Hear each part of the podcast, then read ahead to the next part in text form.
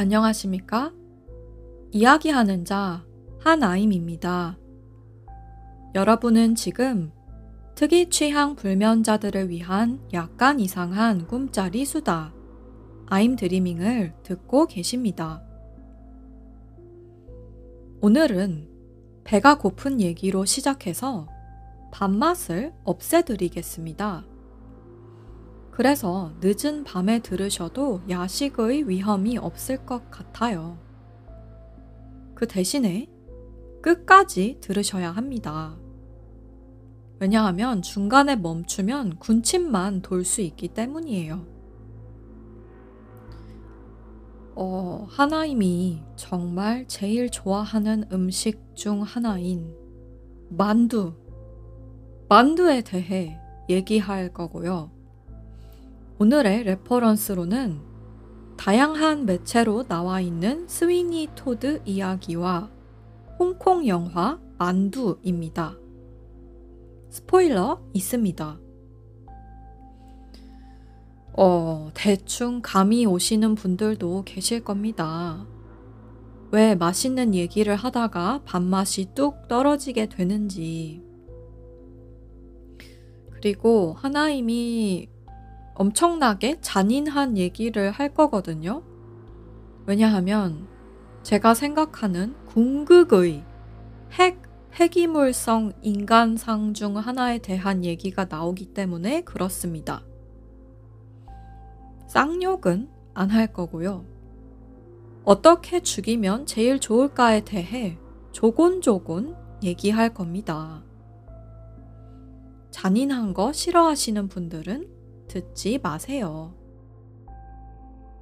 음, 이런 잔인한 부분, 그리고 또, 하, 역시 공포영화는 섹스를 빼놓을 수가 없는지라, 섹스 얘기가 나와서 그냥 팟캐스트 전체의 안전을 위하여 explicit 표시 걸어놨습니다. 어린이 여러분, 미안해요. 그런데 어린이 여러분은 사실 내 말을 들으면 안 돼요. 더 크면 돌아오세요. 하셨죠? 그럼 오늘의 수다 시작할게요.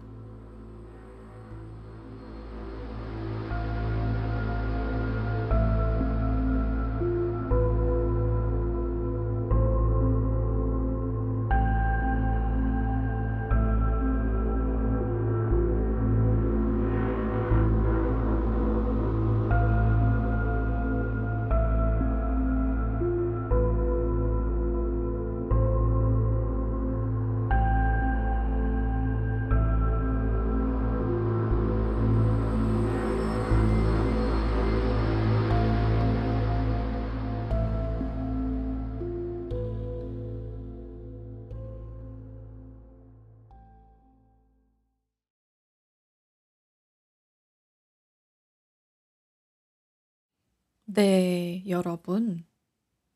하나임은 만두를 좋아합니다.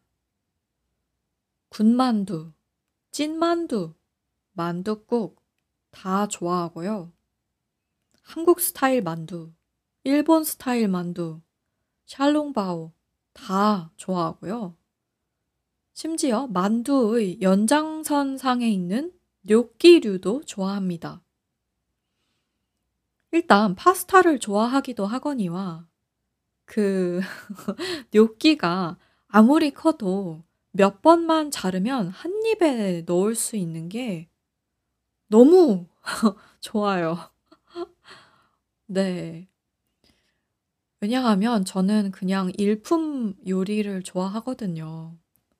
그냥 하나 시키면 그거를 먹을 수 있는 걸 좋아하는 편입니다. 만두는 음. 만둣국을 시키면 숟가락 하나로 냠냠 먹으면 되잖아요. 뇨끼도 뇨끼 하나를 시키면 뭐 잘라 먹더라도 그걸 먹는 동안 다른 메뉴를 어떻게 먹어야 하나 고민 고민할 필요가 없습니다. 그러나 그렇다고 해서 이 만두류 음식들이 단순한가? 어 절대 아니죠.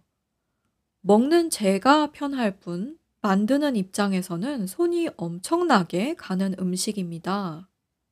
그 만두 속을 만들기 위해서 다양한 재료가 들어가고 그걸 뭔가 순서대로 조리해야 하잖아요.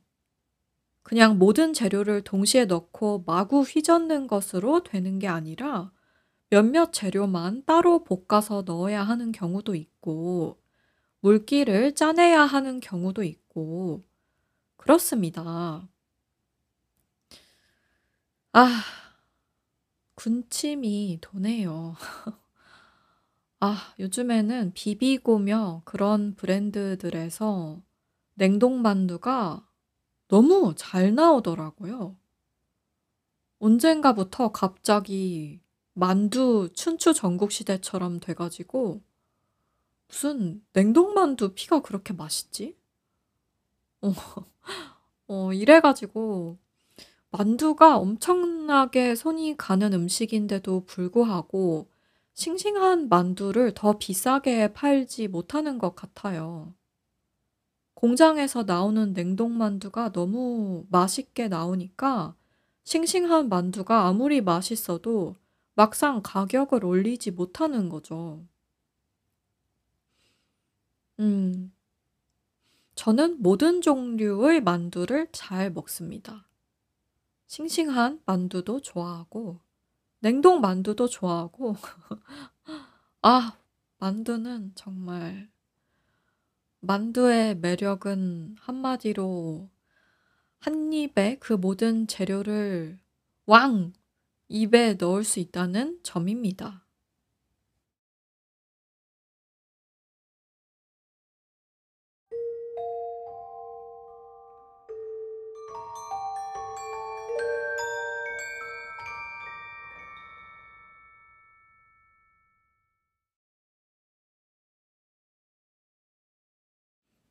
그런데 왜 공포 주제 시즌에 갑자기 만나는 만두 얘기를 하느냐? 왜냐하면 만두의 바로 그 특징, 한 입에 왕 넣을 수 있다는 매력 때문에 무서운 점이 발생하기 때문입니다. 바로 만두에 뭘 넣었는지, 정확히 재료가 뭔지 먹는 사람 입장에서는 알 수가 없다는 점입니다. 네, 여러분.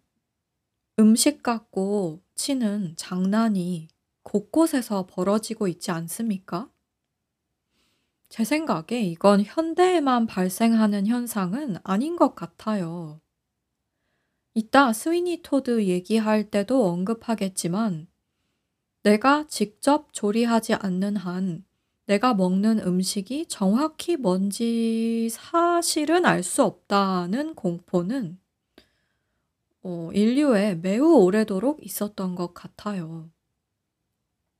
21세기에 들어서 뉴스를 통해 곳곳의 식당들의 운영 방식이 폭로됨에 따라 생긴 새로운 공포가 아니라 인간이라면 누구나 겪는 공포라는 뜻입니다.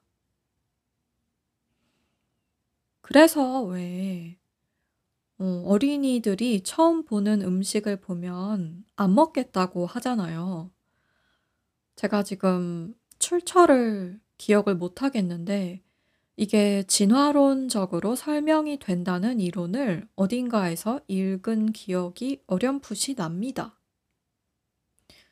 근데 제가 출처를 몰라도 뭐 논리적으로 말이 되죠. 일반적으로 동물은 초식 동물이거나 육식 동물인 경우가 많지 않습니까? 인간을 제외한 대부분의 동물들은 아니 인간을 제외한 모든 동물인가? 음, 많은 동물들이 제한된 지역에서 태어나 그곳에서 살다가 죽습니다. 얘네는 모르는 음식이라는 걸 뭐 볼 기회도 별로 없고 본다 하더라도 그걸 그냥 무시하고 원래 먹던 음식을 먹는단 말이죠. 왜냐하면 동물도 아니까. 의식적으로든 무의식적으로든 모르는 음식을 먹다가 혼쭐 날 수도 있다는 걸 아니까 음 동물들이 숲에 있는 아무 버섯이나 먹었다가 때로 죽는 일이 흔하진 않잖아요. 웬만하면 얘네는 아는 것만 먹는다는 뜻일 거란 말이죠. 그러나 인간은 어떠한가?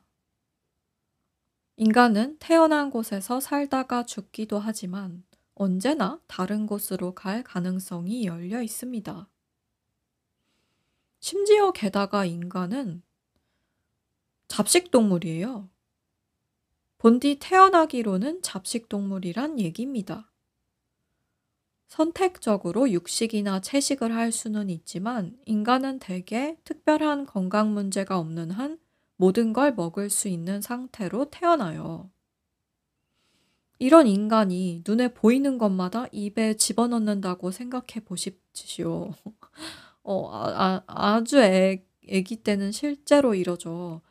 모든 게 다 입으로 들어가잖아요. 뭐가 뭔지 모르고. 그런데 요 나이대를 지나면 애들이 뭘 줘도 모르는 건 안 먹겠다고 하는 시기가 온대요. 그래서 요 시기에 애들한테 적절한 모험심과 적절한 경각심의 밸런스를 잡아줘야 한다는 얘기를 어딘가에서 들었습니다. 너무 겉만 심어주면 애가 커서 새로운 걸 아무것도 못 먹는다고 하고, 그렇다고 너무 아무거나 다 먹게 하면 애가, 애가 진짜로 아무거나 먹다가 죽을 수도 있으니까. 음, 이런 통계도 어딘가에서 들었어요. 회 말입니다. 날생선. 이걸 아시아권에서는 상당히 흔히 먹는데 미국에서는 아직도 회를 안 먹는 사람들이 많아요. 날생선을 먹는다는 것을 매우 충격적으로 알고 날것 자체를 잘 안 먹는 문화가 있습니다. 그래서 이것에 관한 썰이 도시 전설처럼 돌아다니는데, 음, 실제 연구 결과인지는 모르겠습니다. 썰이 뭐냐면 35세 이전에 스시를 먹어보지 않은 사람은 평생토록 스시를 먹지 않는다. 어, 여기서 스시라고 한 건 아무래도 미국에서 미국인들이 익숙한 날 생선의 형태가 스시라서 그런 것 같아요. 그런데 뭐 사실 날 생선은 스시뿐만 아니라 한국의 회도 있고 너무 많은 국가에서 그 국가들의 버전의 날 생선이 있겠죠. 아무튼 근데 이것도 제대로 된 연구 결과인지 알 수 없을지라도 논리적으로 말이 되죠. 음, 실제로 인간은 나이가 들수록 습관의 동물이 되는지라 특별한 계기가 있지 않는 한 새로운 걸 먹어보지 않습니다. 만약 35세 이후에 처음으로 스시를 먹어보는 사람이 있다면 그 사람은 스시만 안 먹어봤을 뿐이지 다른 다양한 음식을 탐험해 본 경험이 있는 사람일 확률이 높대요. 35세 이전에 먹던 것만 맨날 똑같이 먹던 사람은 어디 여행을 가서도 자기가 모르는 건 잘 안 먹는다고 합니다. 참고로 하나임은 말고기 먹어봤고요. 개구리 먹어봤습니다. 말고기는 아주 어릴 때 체코에서 먹어봐서 잘 기억이 안 나는데 그냥 맛있었던 것 같아요. 멧돼지 고기도 먹었는데 맛있었습니다. 개구리는 태국에서 먹어봤는데 닭 맛이 납니다. 그리고 제가 베트남에서 튀긴 악어를 먹어봤거든요. 그런데 그건 뱉었어요. 너무 기름져가지고 너무 이상해서 못 삼켰습니다. 그렇습니다. 어, 먹어봤다고 하기에 애매하네요. 그 밖에 뭐 해파리, 산낙지, 육회 이런 거야 한국에선 워낙 많이 먹는 거니까 한국에선 명함도 못 내밀지만 미국에선 매우 내밀 수 있습니다. 나 이런 거 먹어봤다고.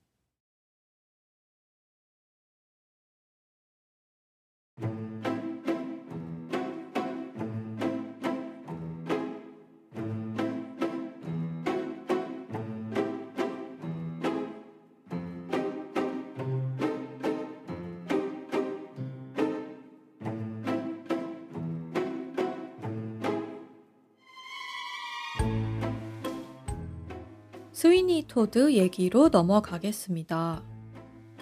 스위니 토드는 2007년 영화로 알고 계신 분들이 많을 것 같습니다.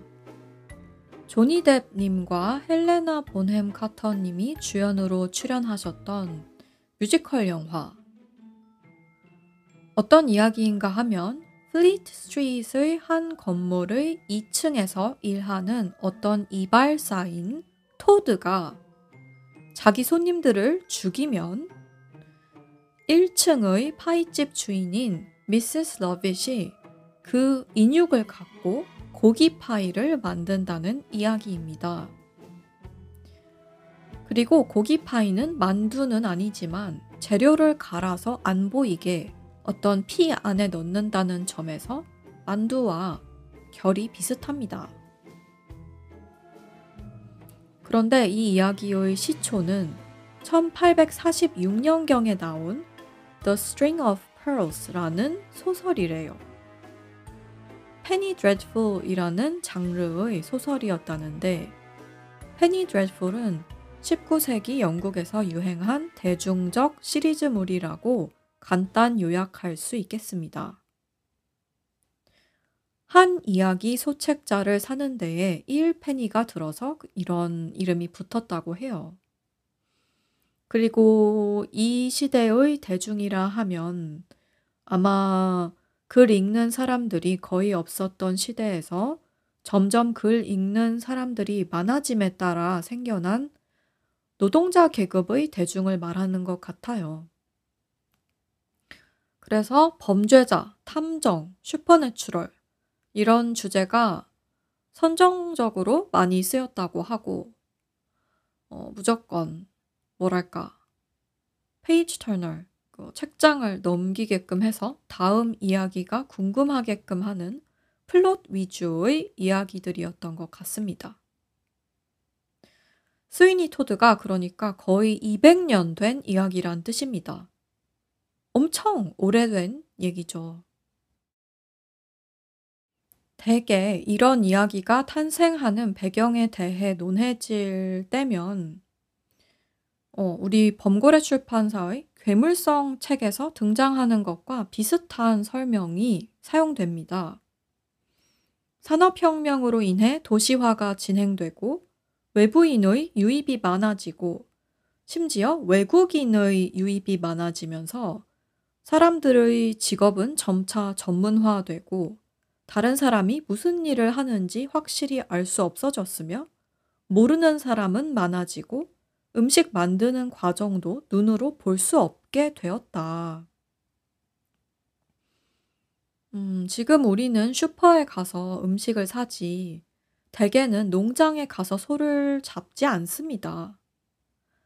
그러니 이 음식이 대체 어디서 왔는지, 누가 어떻게 만든 건지, 그 누가라는 자가 한 사람이 아니기에 문제가 생긴다면 어디서부터 누구들에게 책임을 물어야 하는지 이런 의문들이 생기지 않습니까?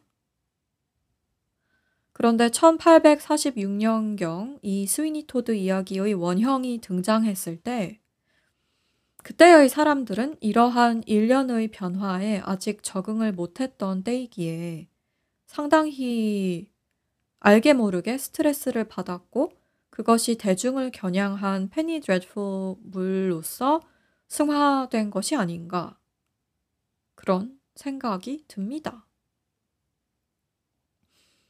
그리고 제가 쇼노츠에 링크를 할 텐데 지금까지 200년이 좀 안 되는 기간 동안 이 스위니 토드 이야기가 참 엄청나게 다양한 소설, 연극, 영화, 만화, 음악 등으로 재탄생했습니다. 내 몸에 집어넣는 것의 정체를 내가 알 수 없다는 공포가 얼마나 오래도록 사람들의 환상을 자극했는지 알 수 있는 부분입니다. 그런데 이 이야기에서 특히나 흥미로운 점은 고기 파이가 실제로 맛있다는 점입니다. 적어도 제가 본 2007년 조니 뎁 헬레나 보넴 카터가 등장하는 영화 버전에서는 그랬던 것 같은데 고기 파이가 너무 맛있어가지고 장사가 잘 되지 않나요? 처음에 말입니다. 네. 맛있어가지고 아주 신이 나요, 미세스 러빗이. 이게 참, 이 부분이 여러 가지 생각이 들게 합니다. 내가 뭘 먹었는지 모르는데, 그리고 모르는 게 나은데, 그게 맛있어. 그럼, 어떡하지?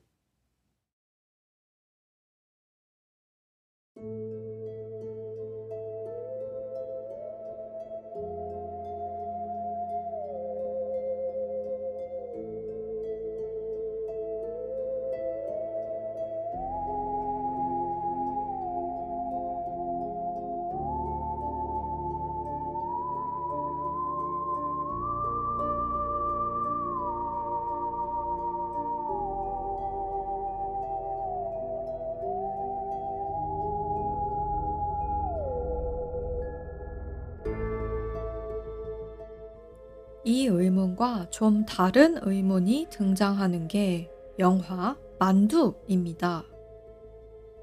홍콩 영화인데 사실 제 생각에 이 영화의 가장 큰 공포 포인트는 정체를 알 수 없는 뭔가를 먹는 행위가 아닙니다.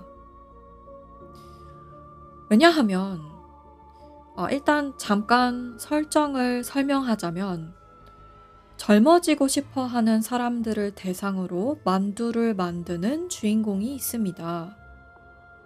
이 주인공의 만두의 기본 재료는 낙태된 태아입니다. 이게 기본 설정이에요. 그런데 이 설정에서 주된 공포 포인트는 정체를 알 수 없는 뭔가를 먹는 행위가 될 수 없습니다. 왜냐하면 이 주인공의 만두를 먹으러 오는 손님들은 아니까요. 자기들이 젊음을 되찾기 위해 태아 만두를 먹는다는 사실을. 그래서 스위니 토드나 그 비슷한 음식 공포물에서의 본능적인 공포보다 좀 더 결이 다양해지는 공포 양상이 나타납니다. 음, 가장 근본적으로는 정체를 알 수 없는 뭔가를 먹는다가 아니라 정체를 안다고 생각하지만 그 효과를 알 수 없는 뭔가를 먹는다가 공포의 포인트가 됩니다. 그리고 이 어, 안다고 생각하지만 모른다 라는 주제에 대한 다양한 해석들이 이 영화 만두에서 끊임없이 나옵니다. 영화의 설정이 잔인해서 그렇지 영화 자체가 비주얼적으로 잔인하진 않습니다. 피가 아주 많이 나오는 영화는 아니고 오히려 생각보다 진행이 느려요. 어, 생각할 시간을 충분히 주는 형태의 영화이고요. 제가 생각했을 때 이 영화의 그로테스크 포인트는 태아 만두가 아니라 다른 데에 있습니다. 예를 들어 이런 겁니다. 만두를 만들어서 파는 우리의 주인공은 그 사업을 그냥 집에서 해요. 따로 가게가 있는 게 아니고 손님들이 집으로 찾아와서 약간 암시장처럼 사업을 하는 거죠. 그런데 그 집에 개가 있어요. 귀엽게 생긴 자그마한 음, 푸들인가? 털이 복실복실 꼬불꼬불한 귀여운 강아지가 있는데 그 강아지가 저는 그 강아지의 존재가 그로테스크 하더라고요. 주인공이 만두를 만들 때 그 강아지가 부엌 뒤편에 마치 인형처럼 가만히 앉아 있는 모습이라든지 뭐 떨어진 건 없나 종종 걸음으로 부엌을 왔다 갔다 할 때라든지 얘가 무슨 생각을 하는지 알 수 없어 가지고 그게 좀 그로테스크하고 이 만두 만드는 주인공의 폼이 너무나 그로테스크해요. 이 사람이 만두 만들던 손으로 발 만지고 흙 만지고 개도 만지는데 카메라에 비친 장면상으로는 만두를 만든 다음에 이 모든 것들을 만지는 거지만 왠지 카메라가 장면을 담지 않는 동안 만두 만들기 전에도 발이랑 흙이 흙이랑 개를 만지고서 손을 안 씻었을 것 같은 느낌? 그리고 이 주인공은 대체 바지를 어디서 구하는지 어 여러분이 이 영화를 보시면 제가 무슨 말을 하는지 아실 겁니다. 어 이 영화를 저는 저번 주에 본 영화 How to Die in Oregon에서와 같은 사이트에서 광고 포함 무료로 봤는데 그 링크 쇼노츠에 넣을게요. 여러분이 사는 지역에서도 광고 포함 무료로 볼 수 있지 않을까 싶어요. 아무튼 보시면 이해하실 겁니다. 대체 이 주인공은 바지를 어디서 구하길래 저렇게 절묘하게 촌스럽고 비호감인가. 어, 이 배우분이 연기를 너무 적절하게 했다는 생각이 들어요.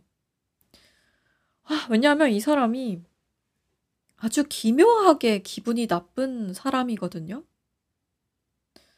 어, 이 사람이 왜 이 일을 하게 됐냐면 중국에서 한 가구당 한 아이만 낳게끔 강제할 때 이 사람은 자기가 나라를 위해서 일했다고 말을 합니다. 어, 실제로 이 사람이 일하기 싫다고 해서 어, 그래, 하지 마라 라고 해줬을 리가 없겠죠. 어, 그렇게 시작한 일을 이 사람은 지금도 하고 있는 거예요. 물론 지금은 그만둬도 되는데 안 그만둔다는 차이점이 있지만 그래서 이 인물이 설정 자체가 동정이 가지 않는 인물은 아닌데도 불구하고 태아 만두를 만드느냐 만들지 않느냐를 떠나서 그 만두 안 만들어도 아주 절묘하게 촌스럽고 비호감인 그 연기를 이 배우분이 어 너무 잘 나타내 주신 것 같아요. 음. 그러니까 이 영화 전체의 주제는 만두라는 음식이 아니라 뭘 하는지 안다고 생각하는데 어떻게 될지 몰랐던 것이며 나아가 그럼에도 불구하고 안다는 그 착각에 집착했던 것이라는 게 제 생각입니다. 이 주인공은 자기가 의사가 될 때 나라에서 강제하는 낙태를 실행하는 의사가 될 걸 몰랐고 주인공의 만두를 먹는 사람들은 자신들이 태아 만두를 먹는다는 건 알지만 그것이 가져올 각종 부작용에 대해서는 알지 못하고 알고 싶어 하지도 않습니다. 자기들이 원하는 게 있잖아요. 젊음. 그걸 갖는다는 데에 집중할 뿐이지. 즉, 이 음식의 효과를 안다는 착각에 집착할 뿐이지. 다른 건 중요치 않다는 태도를 보입니다. 어, 그리고 이것이 이 영화의 주제라고 생각을 하게 된 데에는 다른 이유들도 있습니다. 어, 이 영화가 태아 만두가 이 세상에서 가장 끔찍한 것임을 보여주는 게 목적인 1차원적인 영화가 아니라는 생각이 들게끔 하는 신들이 있어요. 예를 들어, 그냥 얌전히 길 가던 이 만두집 주인공을 불러 세워서는 그 사람 짐을 검사하는 관료들이 나옵니다. 어, 뭐, 도시락통을 열어봐라. 이것저것 시켜요. 그러고서는 이제 뭐, 그냥 밥에 햄이랑 계란 후라이 하나를 얹은 것 같은 도시락이니까 가던 길 가라고 합니다. 얘네부터가 극혐입니다. 관료 네가 뭔데 길 가던 사람을 멈추라 말아야. 아주 잠깐인 신이지만 관료라는 자들의 존재 자체가 자기네가 뭘 알 수 있고 안다고 착각하는 게 직업 아닙니까? 음, 숨을 왜 쉬는지. 그리고 여기 웬 늙은 남자가 나오는데 이 남자도 상당히 비호감입니다. 여기에 호감인 캐릭터가 거의 안 나와요. 호감이라 하면 호감도 종류가 여러 가지지 않습니까? 호감이 어, 특히나 이런 픽션에서 뭐 사람이 착해야지 호감이 가는 거는 반드시 그런 건 아니거든요. 능력이 굉장히 출중할 수도 있고 뭐 외모가 엄청 수려해서 호감이 갈 수도 있고 아니면은 뭐 자기 강아지한테 잘해 줘서 호감이 갈 수도 있는 건데 그 어떤 형태로도 호감이 가지 않는 캐릭터들이 거의 대부분이고 모든 주요 캐릭터는 다 비호감이에요. 음, 공포물에 허용된 특유의 성질이죠. 이번 시즌에 몇 번 언급했듯이 공포물의 포인트는 많은 부분 죄와 벌이니까요. 죄를 지어야 벌을 받잖아요. 그런데 그것을 주제로서 다루려면 주요 인물이 죄를 지어야 하죠. 그러니 주요 인물들이 비호감인데도 변태스러운 관객인 저 같은 사람들이 공포물을 보는 겁니다. 아무튼 이 늙은 남자가 반쯤 부화한 계란을 먹는 장면이 나옵니다. 이거 곤계란이라고 하던가요? 어, 이놈도 뭐 정력에 좋다고 먹는지. 왜냐면 이 자가 부인 두고 바람 피우는 자거든요. 극혐. 극혐이에요. 그 반쯤 부화한 계란을 처묵 처묵 먹는 장면이 나오는데 이 사람이 뭘 섭취한다는 것 자체가 그게 뭐 좋아하는 사람이 맛있는 걸 먹는다든지 관능적인 분위기라든지 이런 상황의 맥락 때문에 그게 아름답게 포장될 수 있는 거지 그 자체로서는 사람 이 뭘 먹는 장면이 그다지 아름답지 않다고 저는 생각하거든요. 심지어 살려고 먹거나 맛있어서 먹는다기보다는 이놈처럼 이 정력? 뭔가 음식을 즐기는 것 넘어서의 목적성을 갖고 먹는 게 저는 추잡스러워 보인다는 생각이 들더라고요. 특히나 이놈이 아들 밝히는 놈이라는 게 영화 후반에서 밝혀졌을 때 저는 소름이 돋았습니다. 너 같은 놈 닮은 거 나와서 뭐 하려고. 아, 너무 혐오스러워가지고. 지구에 너조차 없어야 하는데 네 자식 낳아서 뭐 하려고. 이자가 자기 부인한테 그래요. 젊었을 땐 많이 웃었는데 당신은 이제 왜 안 웃냐고. 너 같으면 웃겠냐? 너 같은 거랑 사는데? 그런데 이 부인도 웃겨요. 이 부인이 만두집 고객 중 하나거든요. 이런 놈이랑 살면서 이놈이랑 섹스 좀 해보겠다고 젊음을 되찾겠다고 태아만두를 먹습니다. 얘랑 섹스해서 얘랑 애 낳아서 뭐 하려고. 이게 혐오스러운 거예요.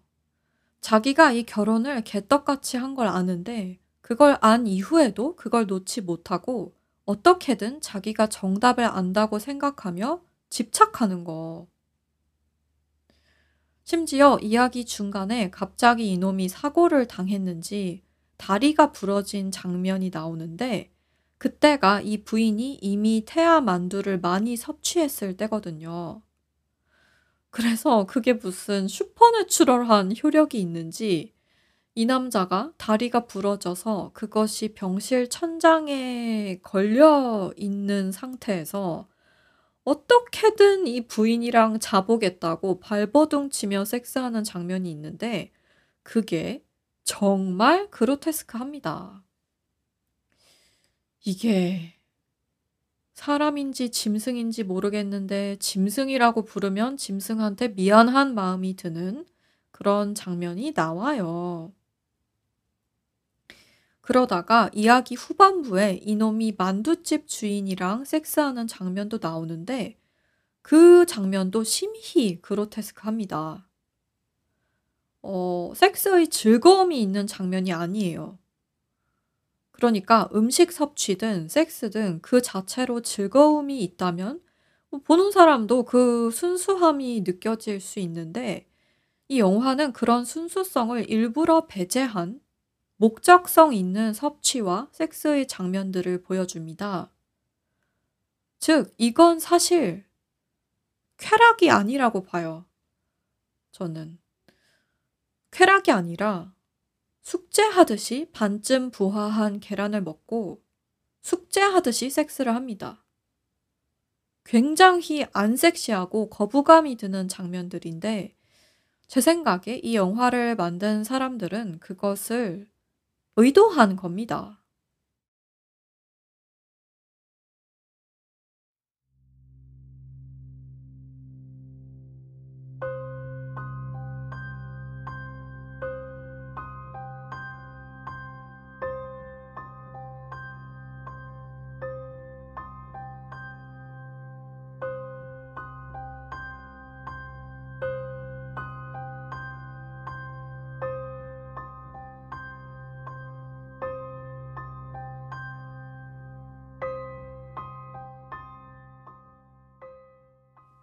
만두는 영화에 쇼킹한 호기심을 불러일으키기 위한 1차원적 도구고 실제로 다루려는 주제는 이런 것들인 겁니다. 아까 말했던 뭘 하는지 안다고 생각했는데 어떻게 될지 몰랐던 것. 나아가 그럼에도 불구하고 안다는 그 착각에 집착했던 것. 심지어 더 나아가 그 착각이 가짜라는 걸 다 인정하고서도 놓지 못하는 것. 음, 이런 측면에서 볼 때 가장 끔찍한 이야기 요소이되 그나마 이러한 주제들의 덫에 빠지지 않고 그 덫에서 빠져나가는 유일한 케이스는 다음 인물들에 관한 겁니다. 이게 참 안타까워요. 그래서 이 영화의 죄와 벌의 굴레에서 유일하게 빠져나가려는 인물들이 빠져나가는 방식이 죽음 혹은 완전한 파멸이라서 어, 어떤 인물들이냐면요. 아버지가 강간해서 임신한 학생과 그 학생의 어머니가 만두집 주인공을 찾아와 제발 낙태해달라는 부탁을 하는 장면이 나옵니다. 그래서 그 만두집 주인공이 실제로 이들을 도와줘요. 낙태를 해줍니다. 당연하죠. 임신한 학생이 15살인데, 어, 아버지라고 부르면 안 되지. 이자를 아버지라고 부르는 건 진짜 아버지들에게 누가 되는 행위니까 폐기물? 쓰레기, 폐기물이니까 폐기물이라고 대강 부를게요. 음, 이 폐기물과 결혼을 한 여자는 이 영화 전체에서 거의 유일하게 영화 주제에 대해 다른 캐릭터들과 다르게 반응하는 인물입니다. 이 인물은 뭘 하는지 안다고 생각했는데 어떻게 될지 몰랐던 것은 맞아요. 폐기물과 결혼하면서 잘 살 거라고 믿었으니까 결혼했겠죠. 그러나 그 다음 단계부터 반응이 다릅니다. 그 다음 단계에서 다른 캐릭터들 같았으면 그럼에도 불구하고 안다는 그 착각에 집착했을 것인데 이 인물은 그러지 않아요. 자기 애, 이 15살짜리 불쌍한 애를 도와야겠다는 마음으로 여러 수단을 알아보지 자기가 결혼한 폐기물을 변호하려는 생각은 하지 않는 것 같습니다. 왜 그런 경우도 믿기 어렵지만 있잖아요. 어, 가족 내에서 어린이가, 특히나 어린이가 강간을 당했을 때, 뭐, 너네 삼촌이 그럴 리가 없다는 둥, 너네 아버지가 그랬을 리가 없다는 둥 하면서 뭐 부인하죠. 그 사건 자체를. 그런 경우가 실제로 있는데 이 여자는 그런 사람이 아닌 겁니다. 음, 심지어 더 나아가는데 더 나아갈 수밖에 없는 이유가 있어요. 이 15살짜리 애가 이 위험한 낙태 과정을 견디지 못하고 결국 피 흘리다가 죽거든요. 그래서 영화의 마지막 부분에 이 여자가 폐기물을 죽이려다가 피투성이가 된 장면이 나옵니다. 가정폭력 신고가 들어왔는지 경찰이 집에 찾아와서 피투성이 현장을 목격해요. 즉, 이 여자는 그 착각이 가짜라는 걸 알고서도 놓지 못한 죄를 범하지 않았다는 얘기죠. 음, 어떤 이유에서인지 폐기물에게 아직 숨이 붙어 있다는 경찰의 대사가 나오긴 합니다. 그러나 저는 그것이 이 여자가 자신의 착각을 놓지 못해서 생긴 일인지는 모르겠어요. 어, 그보다는 이 여자가 매우 힘들었을 거라고 생각합니다. 자기 딸이 폐기물 때문에 죽었으니까 폐기물이 자기 딸을 임신시켰는데 그 애가 자기 손자인지 배다른 자식인지 알 수 없는 상황에 놓였으니까. 음, 이 폐기물한테서 정자가 온 건 상관없는 거죠. 정자야, 뭐. 구하면 되는 게 정자잖아요.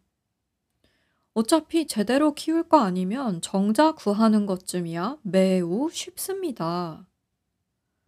그런데 그 폐기물이 내가 품어서 내가 낳은 내 딸을 건드려서 딸이 죽었으니까 어떻게 해? 폐기물을 죽여야지. 그런데 죽이는 과정이 힘들어서 죽이다가 완전하게 못 죽인 거 아닐까. 여러분, 여기서부터 하나님이 하는 잔인한 묘사 나옵니다. 잔인한 거 싫으면 듣지 마세요. 네. 눈에는 눈이 아니라 눈에는 눈 두 개여야 한다는 생각이 들 때가 있습니다. 왜냐? 가만히 있는 사람 건드린 대가로. 건드린다는 것의 정의가 좀 모호한 상황도 삶에서는 많지만 강간은 건드린다고 명확하게 봐도 될 것 같고요. 눈 두 개가 뭐야? 발톱 10개, 손톱 10개로 시작해 이빨 있는 거 다 하나하나. 그 다음에 코 하나, 혀 하나, 눈 두 개, 그리고 가장 문제가 된다고 봐도 전혀 과장이 아닌 성기. 이렇게 순서대로 다 뽑아야 하는 것 아닌가. 눈을 나중에 뽑아야 되겠네요. 성기 뽑히는 걸 본인이 봐야 하니까. 그리고 이 모든 과정을 진행하기 전에 머리카락을 잘라서 그것을 잘게 갈아 먹이도록 하죠. 목에 그 느낌이 자글자글하게. 그 다음에 광화문 광장에서 능지처참을 하고 참수해서 그 목을 높은 장대에 걸도록 하죠. 네. 하나님 고험을 잘 봐요. 특히나 죄와 벌의 구도에서 하나님이 생각했을 때 죄를 받아 마땅한 인물이 벌을 받는 고험을 잘 봅니다. 음, 저는 사람이 평등하다고 생각하지 않아요. 뭐만 하면 인권, 인권 거리는데, 아니요. 범죄도 종류가 있고 정도가 있는 거지. 이런 범죄자는 인권 없습니다. 얘 인권 챙겨줄 시간에 정말 뭐, 그래, 배고파서 도둑질을 한 사람이라든지 그런 사람들 인권을 챙겨주면 될 일입니다. 아무튼 영화 만두는 고어물이 아닌지라 제가 묘사한 장면이 나오는 건 전혀 아닙니다. 이 영화에서 폐기물을 굳이 얼굴조차 안 보여주는 게 의미가 있는 것 같습니다. 뭐, 아까 그 바람 피우는 놈이야.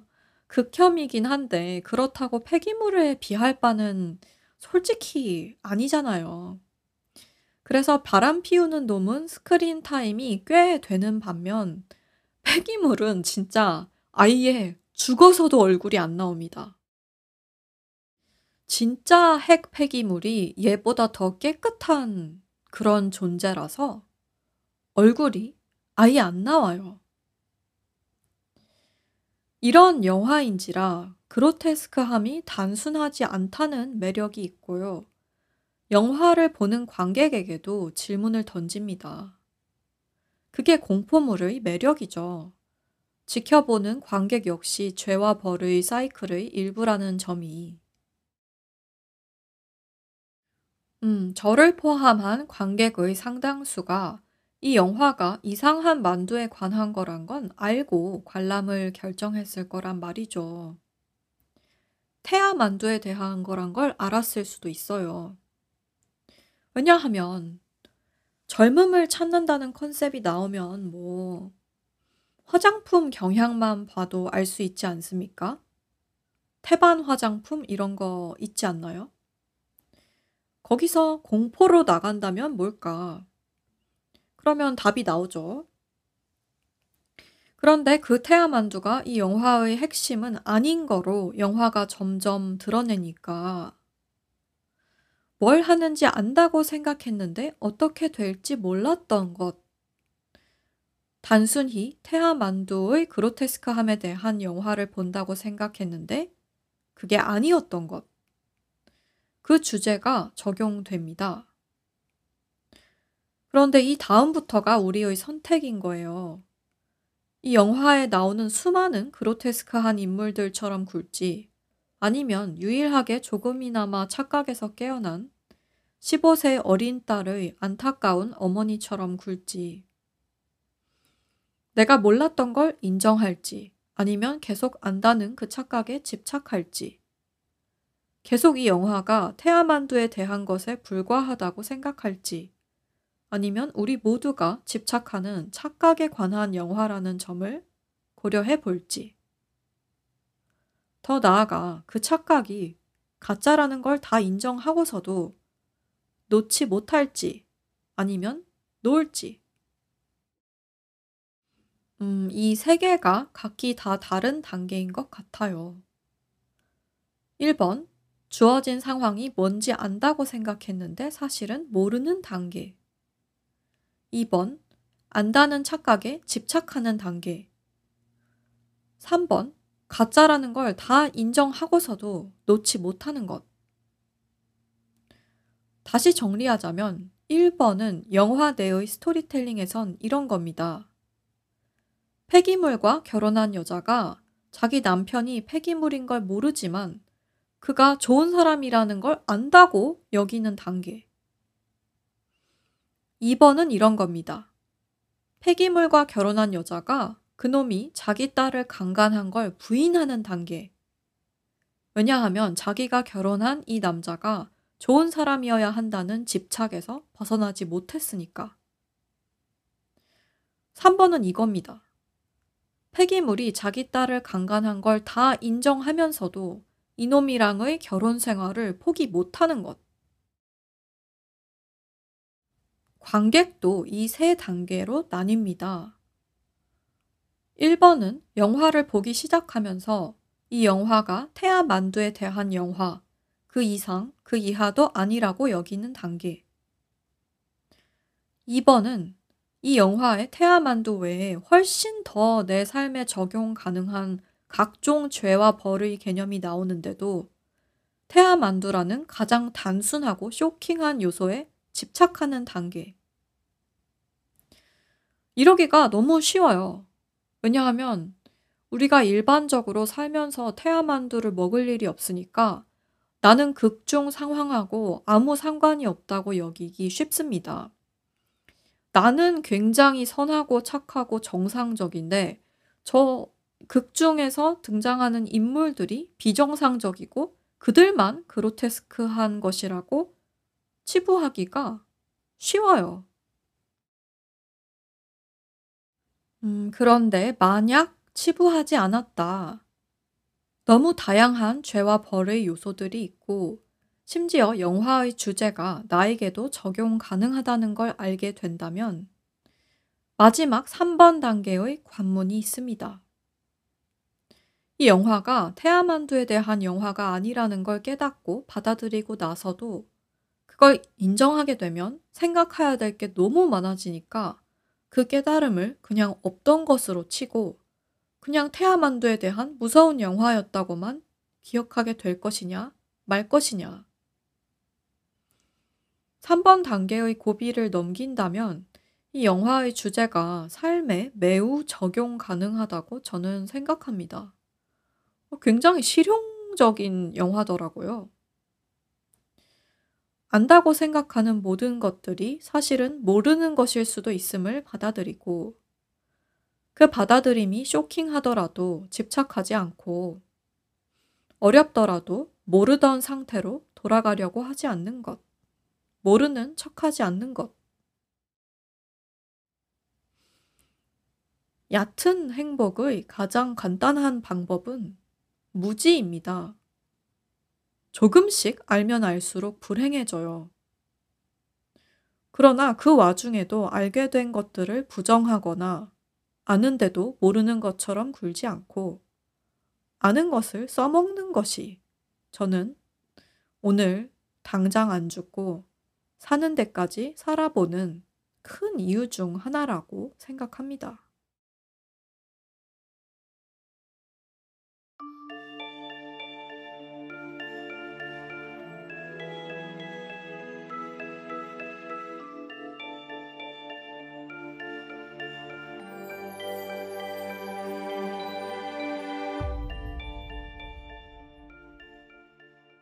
마무리할 시간입니다.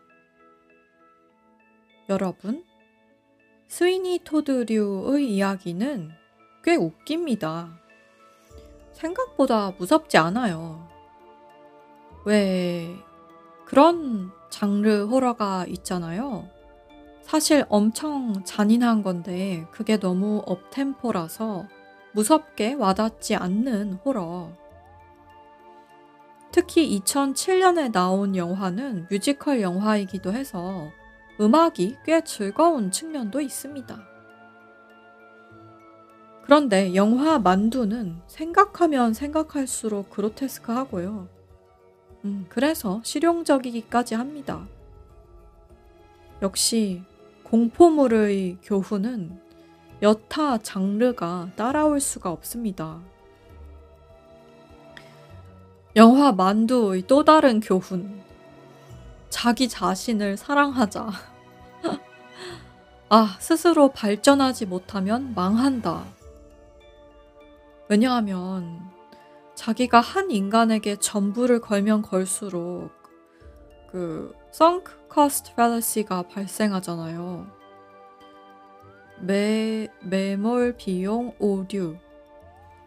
투자한 게 너무 많으면 진실을 알고서도 안 보려는 심리가 생기게 됩니다. 그래서 모든 투자는 영끌을 하면 안 돼요. 안타깝지만 사랑에 있어서도 스스로를 최우선시해야 합니다.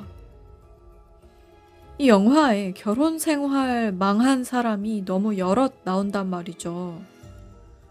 그 망한 이유가 그 상대가 쓰레기라서 그런 것도 있지만 그 쓰레기인 자가 쓰레기가 아니라는 확신하에 너무 자신을 내던져서 그런 것도 확실히 있습니다. 여러분, 영끌 하지 마세요. 자기 영혼은 자기 것이어야 합니다. 악마에게도 팔지 말고 사랑하는 사람에게도 팔지 마세요. 그 사람이 안 떠날 거라 하더라도 내가 내 영혼을 여전하게 간직하면 간직할수록 아마 그 사람이 정상인이라면 고마워하지 않겠습니까? 사랑하던 그 모습 그대로 있어줘서 영혼을 내주더라도 한꺼번에 덜컥 내주지 마시고 어, 저쪽에서도 조금 내주는지 확인한 다음 내주시기 바랍니다. 그래야 구멍이 안 날 거 아니겠어요? 저쪽에서 내가 준 만큼 구멍 메꾸게 해주는지 안 해주는지 확인은 해야 될 거 아니냔 말이죠. 아무리 사랑이 거래가 아니더라도 나한테 너무 안 주는 자한테는 내 걸 많이 주면 안 됩니다. 절대. never. 그리고 저는 만두를 좋아하는 관계로 앞으로도 많이 먹을 거고요. 이 영화 만두에 나오는 다른 문제들에 비하면 뭐가 들어있는지 잘 모르는 만두를 먹는 것쯤이야 위험성 스케일 1 to 10에서 1에 해당하는 리스크라는 생각이 듭니다. 제가 이제 어른인지라 아기가 아닌지라 웬만한 거 먹고서 죽기 어렵거든요. 웬만하면 중금속이 들어있든 쓰레기가 들어있든 먹고 안 죽습니다. 그래서 저는 앞으로 만두 정도는 뭐가 있는지 식당 주방에 들어가서 일일이 다 확인하지 않고도 먹겠다. 그러나 삶의 다른 측면에서는 리스크가 크면 클수록 안다고 생각하지 말고 몰랐던 게 밝혀지면 안다고 여겼던 그것에 집착하지 않으며 그 집착조차 가짜로 드러났을 때 모르던 상태로 돌아가길 바라지 않으며 살아보도록 노력을 해보겠습니다. 실제로 그렇게 될지 안 될지는 모르겠습니다. 왜냐하면 저는 올인하는 성격이기 때문에 그래서 이 영화 만두 얘기가 이렇게 무섭게 들리는 걸지도 모르겠어요. 인간이 생활의 모든 측면을 어느 정도 다각화를 해야 하는데 어렵습니다. 만두나 먹어야겠어요. 오늘 에피소드에서 언급된 각종 토픽들 중 링크할 수 있는 것이 있으면 전부 쇼노츠에 올려놓을 거고요. 제 홈페이지에 가시면 녹취록을 보실 수 있는데 그 링크 역시 쇼노츠에 올려놓겠습니다. 여러분에게 특이 취향 친구가 있으시면 이 팟캐스트에 대해 얘기해 주세요. 그럼 아직 깨어 계신 분들도 잠드신 분들도 좋은 꿈 꾸시길 바랍니다. 지금까지 하나임이었습니다.